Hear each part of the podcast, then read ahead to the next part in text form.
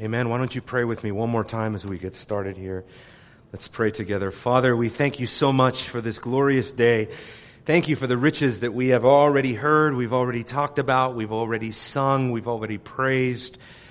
And help us now, Lord, as we hear the Word of God preached, Lord, that you would assist us, Lord, to not only speak your Word, but listen to your Word, hear your Word, to truly uh, internalize your Word, to meditate on your Word, and to obey your Word. Father, we know and we recognize that in our own self, our own flesh, Lord, we cannot fulfill your commands. And so we're grateful today for the Lord Jesus. We thank you for his perfect life, his perfect death, his perfect obedience, Lord. And thank you that on the basis of all that he is, your goodness and your grace can be given to us. Help us now to exult in our great God and King. Help us to see this world from the perspective of your throne.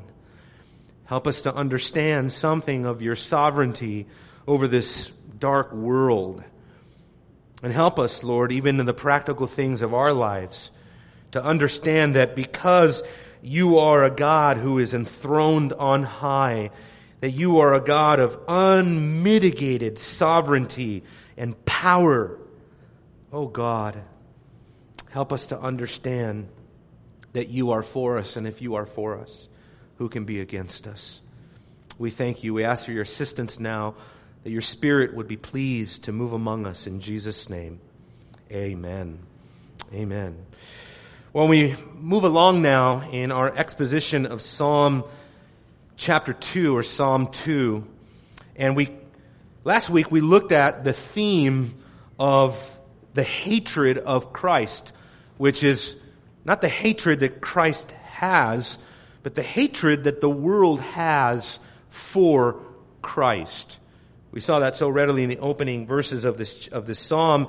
When the nations who are in an uproar or who rage devise a vain thing, and the kings and the rulers take counsel against the Lord and against his anointed, saying, Let us tear their fetters apart and cast away their cords from us.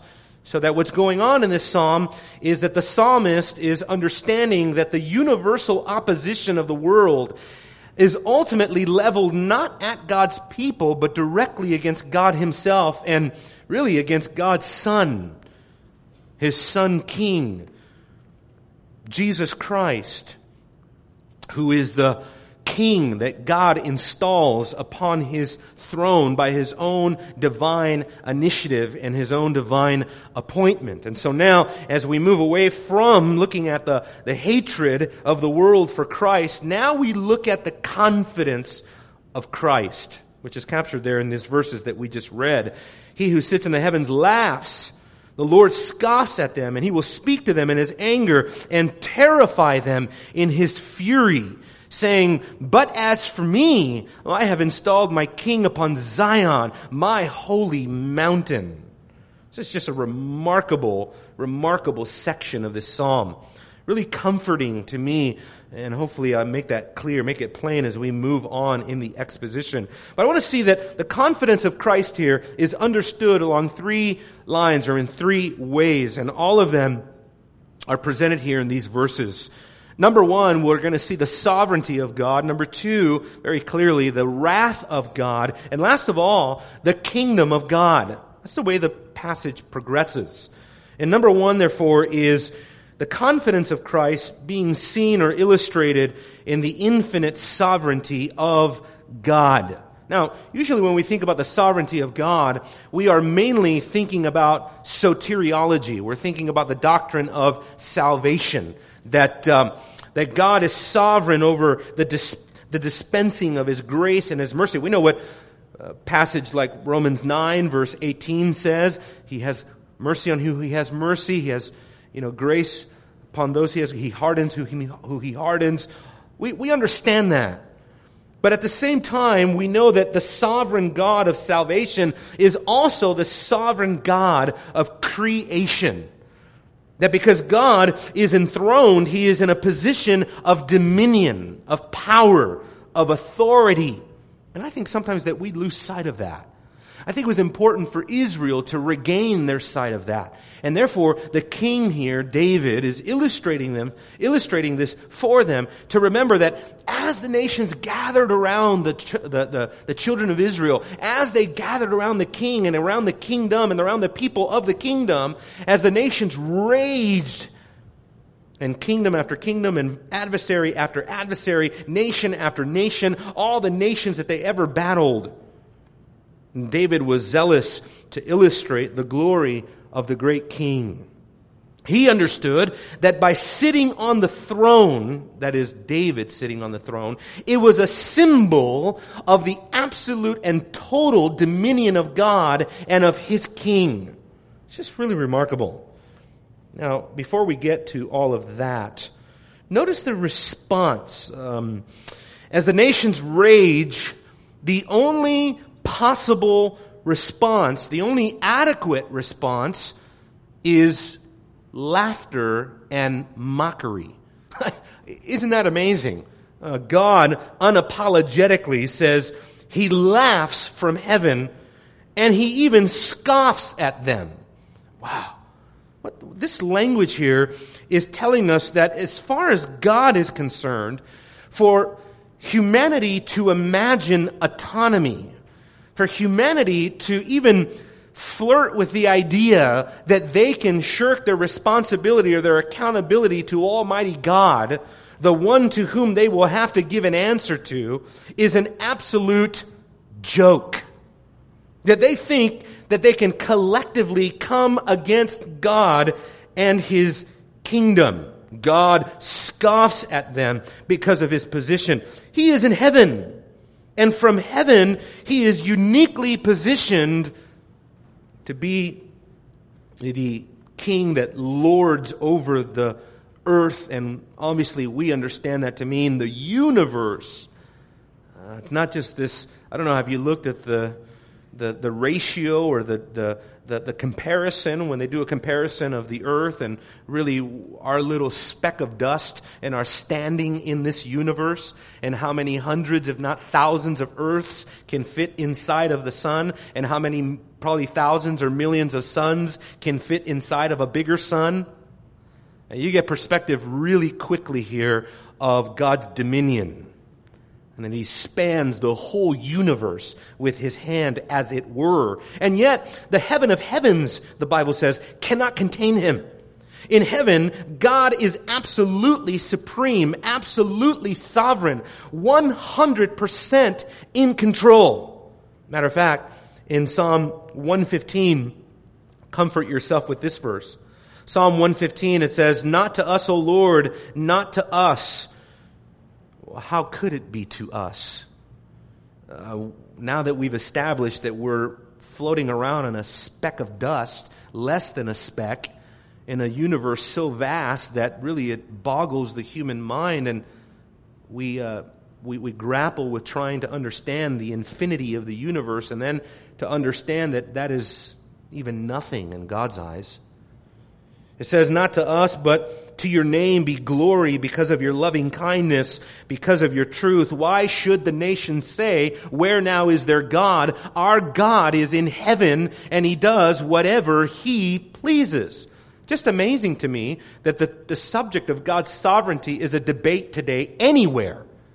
How can we possibly debate the sovereignty of God when the psalmist here tells us in, in plain Sunday school level language God's in heaven.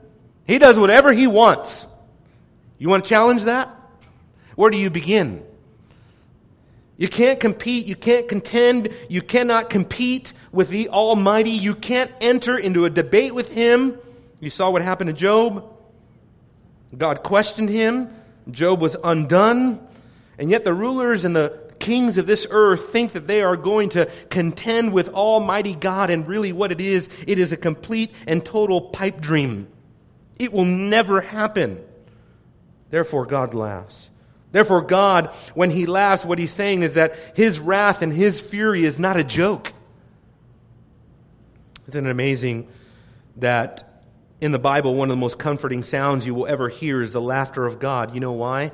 Because it tells you that your God is in absolute perfect control. Turn on the television, surf the internet. Well, be careful. Look at what you see. Observe the headlines. It doesn't take a genius to understand that we're in a world that's falling apart. It's tearing itself apart. We, we understand this from a cosmic or a, a, global level, rather. We understand this from a geopolitical level, even. We understand this because we, we are, we are in a world of serious polar powers on Earth with nuclear weapons. Hello, wake up. That have the ability to ruin your day.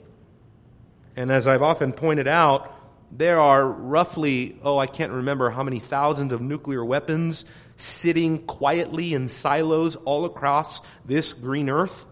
And what do you think? They're going to sit in there for all eternity to be polished? Now, this is a world that's bent on self destruction. This is a world that has prepared itself for annihilation. And none of those people who see this and don't have the Lord God as their God can comfort themselves with the comfort that you and I have that God sits in the heavens, that He does whatever He pleases, that He is sovereign, that the earth is a footstool for His feet. We'll get into more of that. It's amazing to see, but God's laughter is a laughter that is full of irony.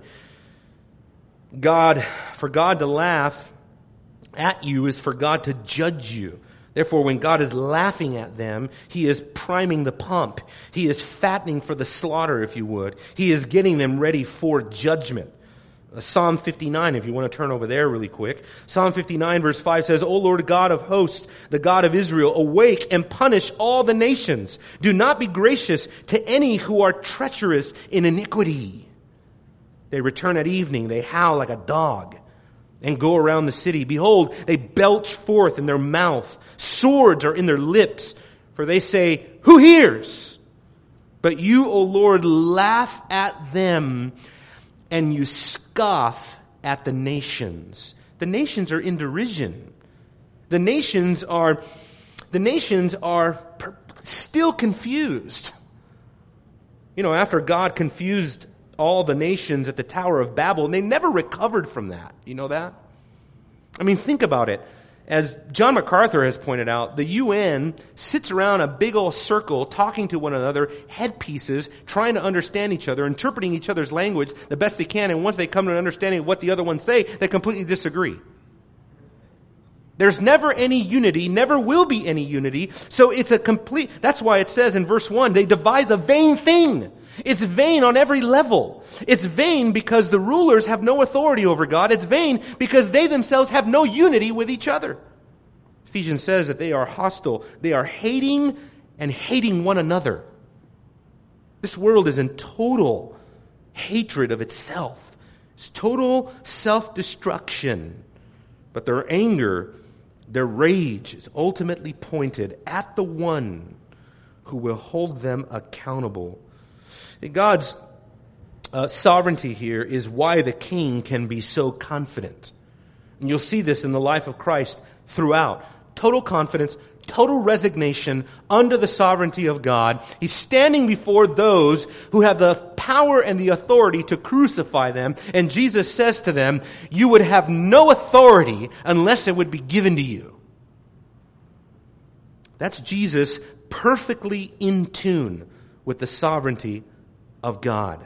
It's not just his sovereignty that gave Christ confidence, it's also the infinite wrath of God. And it's not just Christ who was confident, but the believers. Um, going back to the original context of Psalm 2, you understand that this was a coronation psalm. This was a psalm that would be read over the king when they would be installing him into the kingdom to reign as king.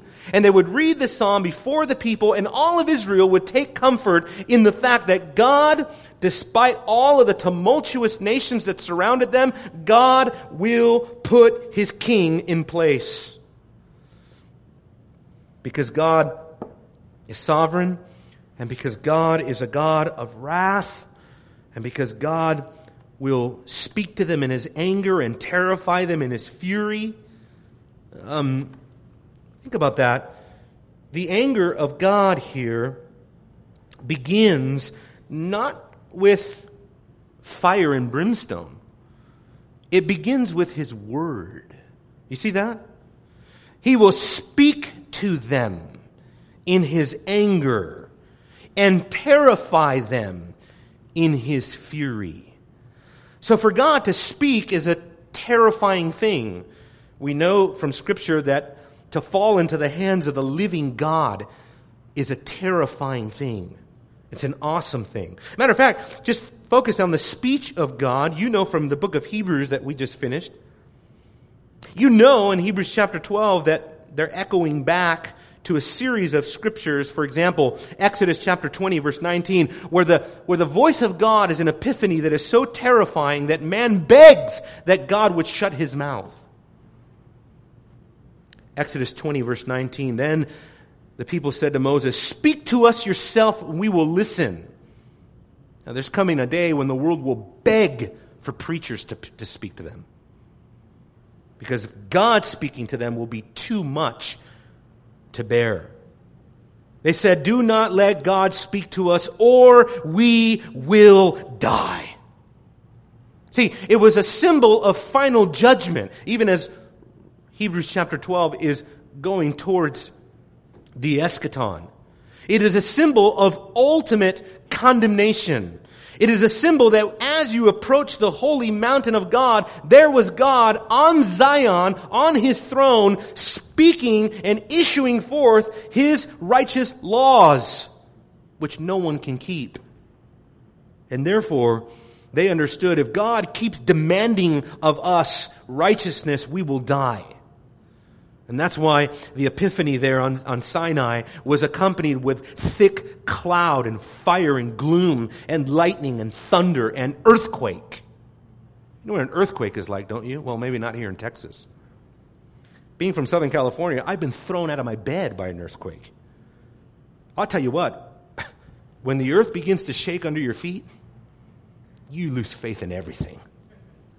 Get out of self preservation you will throw your toddler out of your arms to go get under a couch somewhere. I've seen it.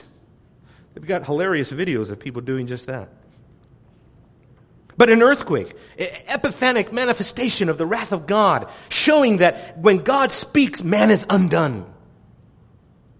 And that's what the rulers, that's what the nations are headed towards, because they fail to understand who they're contending with. Turn with me in your Bibles to Isaiah chapter 40, just to get another perspective as we think about the sovereign God speaking in his wrath, speaking in his anger, based on his absolute authority as Lord of the universe Isaiah reminds us the proper perspective. We look at the threats online. We look at the threats in the media, on the news, what's going on with North Korea or Iran, what's going on China. And you know, now, you know, India and China are going at it and they're talking about threatening each other with war. And what's going to happen in this crazy world? Isaiah 40, verse 15 says, Behold, the nations are like a drop from a bucket they're regarded as a speck of dust on the scales. In other words, as far as God's concerned, they don't even register. Behold, he lifts up the islands like fine dust. Even Lebanon is not enough to burn, or the beasts enough for burnt offering. There's nothing in this earth that impresses God. All the nations are as nothing before him. They are regarded by him as less than nothing and meaningless. How's that for your self esteem? But that's exactly what the situation actually is. In chapter 41 of Isaiah, similar passage, look there. He drives the nations like dust. Look at Isaiah 41, beginning in verse 2. Who has aroused one of these from the east and calls in righteousness to his feet? He says he delivers up nations before him and he subdues kings. He makes them like dust with his sword and the wind driven chaff with his bow. He pursues them passing on in safety. In other words, it is effortless for God to judge the nations. By a way he had not traversed with his feet. Who has performed and accomplished it? Calling forth generation from the beginning. I, the Lord, the first, and with the last, I am He. See, when He says, I am first and He is last, He is, He is Alpha, He is Omega, He is beginning, and He is end. What is He saying? God is saying He has absolute dominion over all things, including time and history. Life itself is under His absolute, unmitigated control. If you love Him, then this is great news for you. If you worship the King, if you love the King, if you look to the King, if you bow to the King, if you praise the King, if you glory in the King, then this is great news for you. But if you rebel against the King, if you say, we will not have this man rule over us, then this is terrifying news for you. A lot of people make the common mistake that what Isaiah is talking about here, what Psalms is talking about here, what Exodus is talking about here, what all these passages are talking about here is really irrelevant because, you know, that's Old Testament. Uh, we talked a little bit about this in Sunday school about Marcion and his view of the God of wrath of the Old Testament that he could just discard because it was useless now that grace and love have come. Turn with me in your Bibles to Second Thessalonians chapter 1. Uh, do this in evangelism as well as when you're talking to somebody and telling you that you know, the God of the Old Testament is a mean God. You know, he is a uh, X, Y, and Z. I won't utter the blasphemies, but you know what I mean. When they decry God and when they insist that the God of the Old Testament is a mean, evil God, and the God of the New Testament is just a God of love, and that's all we need to be talking about, because after all, that's what Jesus' message was. Remind them of a New Testament verse. 2 Thessalonians chapter 1, beginning in verse 6. You know this verse. For after all, it is only just for God to repay with affliction those who afflict you. Now, the principle here is that the Thessalonians, like Paul goes on to say, they were suffering from their own countrymen, the Gentiles, even as the, even as the apostles had suffered from their countrymen, the Jews, persecution. They're being persecuted. He says in verse 7 to give relief to you who are afflicted and to us as well when the Lord Jesus will be revealed from heaven with his mighty angels in flaming fire. You want to talk about an epiphany. You want to talk about a, the, you want to talk about a manifestation of the glory of God. Wait till the end comes dealing out retribution to those who do not know God and those who do not obey the gospel of our Lord Jesus. That's why raising your children in the Lord is a crisis. It's a crisis. It's not just a casual Veggie Tales sort of, you know, Disneyland kind of. It is serious. It is a crisis hour for them. They're in a, they're in a spiritual dilemma of their lives. And therefore, you should end every night with your children next to them, kneel down next to them, beseeching the Lord and pleading for their soul. It says, these will pay the penalty of eternal destruction away from the presence of the Lord and from the glory of his power. Try reading that verse on Fox News. The nations detest the judgment of God because they detest God. I, I can't put it in any more uh, sterile way. I can't put it in a sterile way that's going to satisfy people because that's what the word says. Finally, it's not just the sovereignty of God, the wrath of God, but Jesus' confidence is also based on the infinite kingdom of God. This is a big one. He says, uh, as we look at back at Psalm 2, just turn back there with me.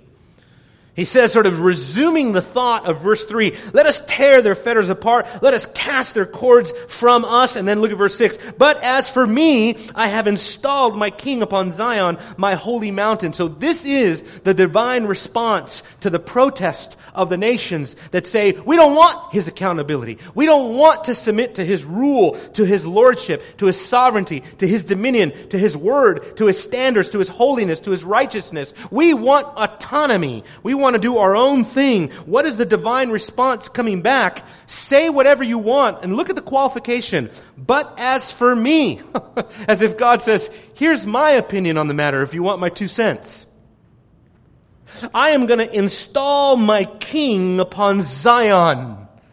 Oh, that, that is so loaded. And then the synonymous parallel, my holy mountain. Glorious, glorious. Well, we understand what Zion is. We understand that in the Bible, Zion has many different meanings, but ultimately refers to God's kingdom reign, his rule. Uh, we'll get to that in a second, but the way that I see it is that as the Lord is pointing to the enthronement of the king on Zion, three things are displayed about God's infinite kingdom. You ready? Number one, God's sovereignty is displayed in His kingdom. We've already seen this and we've already learned, but God is saying He is going to install His king. And now just a sneak peek Fast forward a little bit to verse 7. It is there by sovereign decree. Look at verse 7. I will surely tell of the decree of the Lord.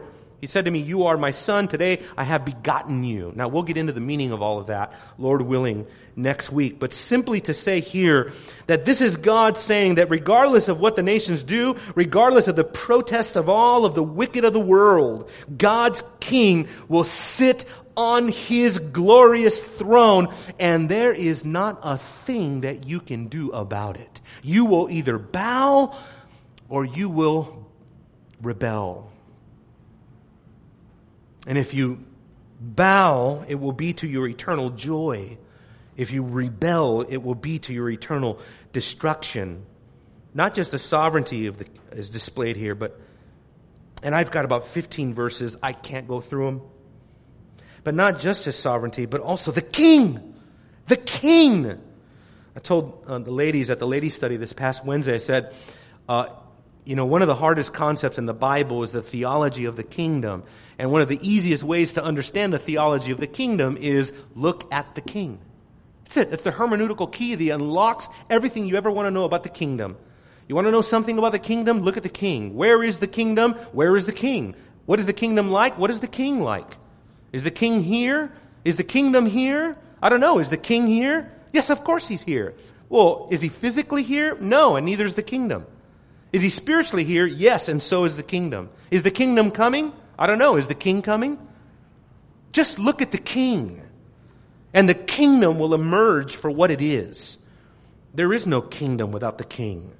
And here we're told that his king, Jesus, will be installed. And he will be given an unshakable kingdom by decree. It's just fascinating, fascinating, fascinating. I want to give us hope. I want to whet your appetite to be heavenly minded because this is where it's all going. You see the, the reference there to Zion, and I've already pictured this, but Zion is such a fascinating thing. Open a Bible encyclopedia and turn to Zion, and just look at all the different ways that Zion is used in the Bible. It's used in so many different facets, in so many different ways. Zion is typological in the Bible of so many different things. For example, 2 Samuel chapter 5 verse 7. Samuel, uh, excuse me, Zion represents Jerusalem. Psalm 132 verse 13. Zion represents the epicenter of God's glory in the temple. In Psalm 9 verse 11, Zion is the glory realm of heaven where God resides. And that's also what's being told to us in Hebrews chapter 12 verse 11. To make it simple, it's almost like Zion is heaven. Look with me, turn in your Bibles now to this one. Psalm 48 verses 1 through 3 because of all the different ways that Zion is used, whether it's talking about salvation, whether it's talking about heaven, whether it's talking about Jerusalem, whether it's talking about the heavenly Jerusalem, in all of these different aspects and different facets of the way that Zion is used, Psalm 48 verse 1 really encompasses different u- u- uses of it and combines them. Great is the Lord greatly to be praised in the city of our God, his holy mountain. So now, city of God, holy mountain, Zion, synonymous. Beautiful in elevation. The joy of the whole earth is Mount Zion in the far north, the city of the great king. God in her palaces has made himself known as a stronghold. See, as a stronghold means he is our refuge. What does it say at the end of Psalm 2? Pay homage to the Son, that he not become angry and you perish in the way, for his wrath may soon be kindled. How blessed are all who take refuge in him. Why? Because he is our stronghold. And he is our stronghold. It is the city of the great king because without him, the city is really nothing. Everything that is beautiful about God is in Zion. I love this. Everything that is resplendent or luminous about God, the luminosity of His glory. I, I looked for language for this. I'm groping for adequate descriptions of the glory of God something a little bit more, if you would, extravagant than just God is, you know, good, which He is. But I, am trying to show the, the effulgence, the, the, the, the, the luminosity of God. You get what I'm saying? Uh, we're talking about how, how resplendent He is, the outpouring or the outstreaming of His beauty flowing from Zion. It says in Psalm 50, verse 2, out of Zion, the perfection of beauty. Look at that. The perfection of beauty. God has shone forth. Or maybe another translation God is shining forth. It is God's chosen resting place. Psalm 132 verse 13, for the Lord has chosen Zion. He has desired it for his, his, his habitation. This is my resting place forever. Here I will dwell, for I have desired it. I have desired it. Hmm. It is where God has chosen to dwell, not only for his own resting place, but with his people. He says in Judah, Mount Zion, he loved. Ultimately, Zion is not just indicative of a place, but it's also indicative of a state of existence. It doesn't just represent heaven, it also represents eternal life in God's glory, temp, uh, God's glory kingdom. That's what we're looking at, the kingdom of God. That is what Psalm 2 is really pointing us to. The king installed in Zion is ultimately directing us towards the end of the age, the eschaton age, where Jesus Christ will reign in his unshakable kingdom forever. Turn with me to Revelation chapter 11. I think Revelation chapter 11 really encompasses it all. It really um, captures everything. It's just too much. But we will read it nonetheless. Revelation chapter 11, beginning in verse 15. This is so amazing, this picture that we're given here. The seven angels sounded, and there was a loud voice in heaven saying, The kingdom of the world has become the kingdom of our Lord and of his Christ, and he will reign forever and ever. And 24 elders who sit on the throne before God fell on their faces and worshiped God, saying, We give thanks, O Lord God, the Almighty, who are and who were, because you were taken, you have taken your great power and you have begun to reign, and the nations were enraged. Psalm 2, there it is. And your wrath came, Psalm 2, and the time came for the dead to be judged, and the time to reward your bondservants, the prophets, and the saints. That's us. And those who fear your name, the small and the great, and to destroy those who destroy the earth. I don't necessarily know that that's talking about pollution. Who is it that destroys the earth? I would say it's the devil, the Antichrist, the false prophet, and all who are identified with them. Parallel passage to another passage, namely Revelation chapter 19, where the, the Antichrist, the devil, or, or the Antichrist and the false prophet are destroyed, which is another parallel to Revelation chapter 20 at the end of verse 10 there, where the devil, the Antichrist, and the false prophet are all thrown into the lake of fire.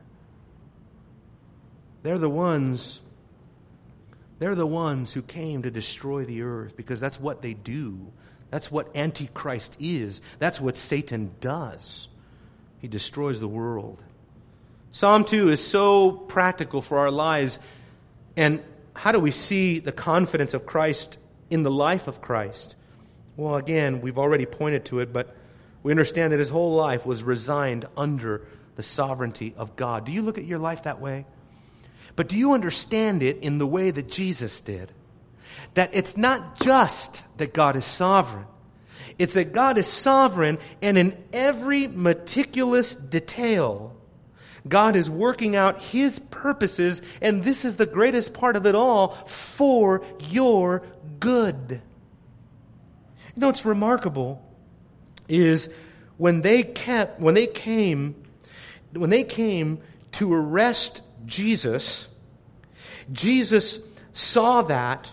And remember what he said? He said, Who have you come? I'm thinking of John chapter 18, where they came and they, they're seeking the Nazarene. And says, Who are you seeking? Nazarene. Jesus says, Okay, let these other people go. See, there's no throwaway details in the life of Jesus. Everything in the life of Jesus, everything has some sort of deep significance. Because Jesus said, after he made that request, let these people go. He says, This is to fulfill the word which he spoke of those whom you have given me, I have lost none. Wow, it's amazing.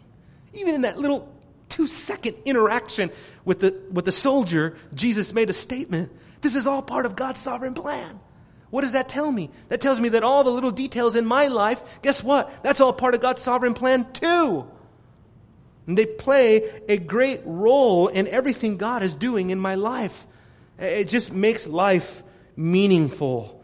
We're surrounded by people, brothers and sisters, we're surrounded by people, and we live in a culture of life being absolutely meaningless. Meaningless. You can see it in their insatiable desire for pleasure, carnal pleasure. Because life really has no meaning, all you do is live like a dog all you do is live like a brute beast. And you try to fill yourself with as much food and sex and pleasure and vileness and evil and, and, and, and, hedonism as you possibly can. That is a life that is destitute of meaning and purpose and dignity and worth.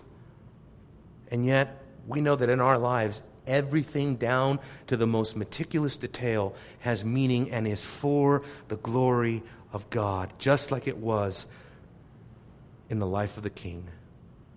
Let's pray. Let's pray. Father, thank you again so much for this short time where we can come visit together, worship together, assemble as your people, as the saints, and that we can hear your word that we can be reminded of the actual way that things are. Because we're very easily frightened. We're very easily intimidated. We're very easily anxious over the way that things are becoming. Where the world is going, where the culture is going, where things are headed.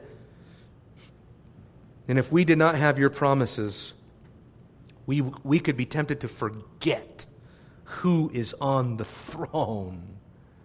Oh God, remind us of that daily. In Jesus' name, amen.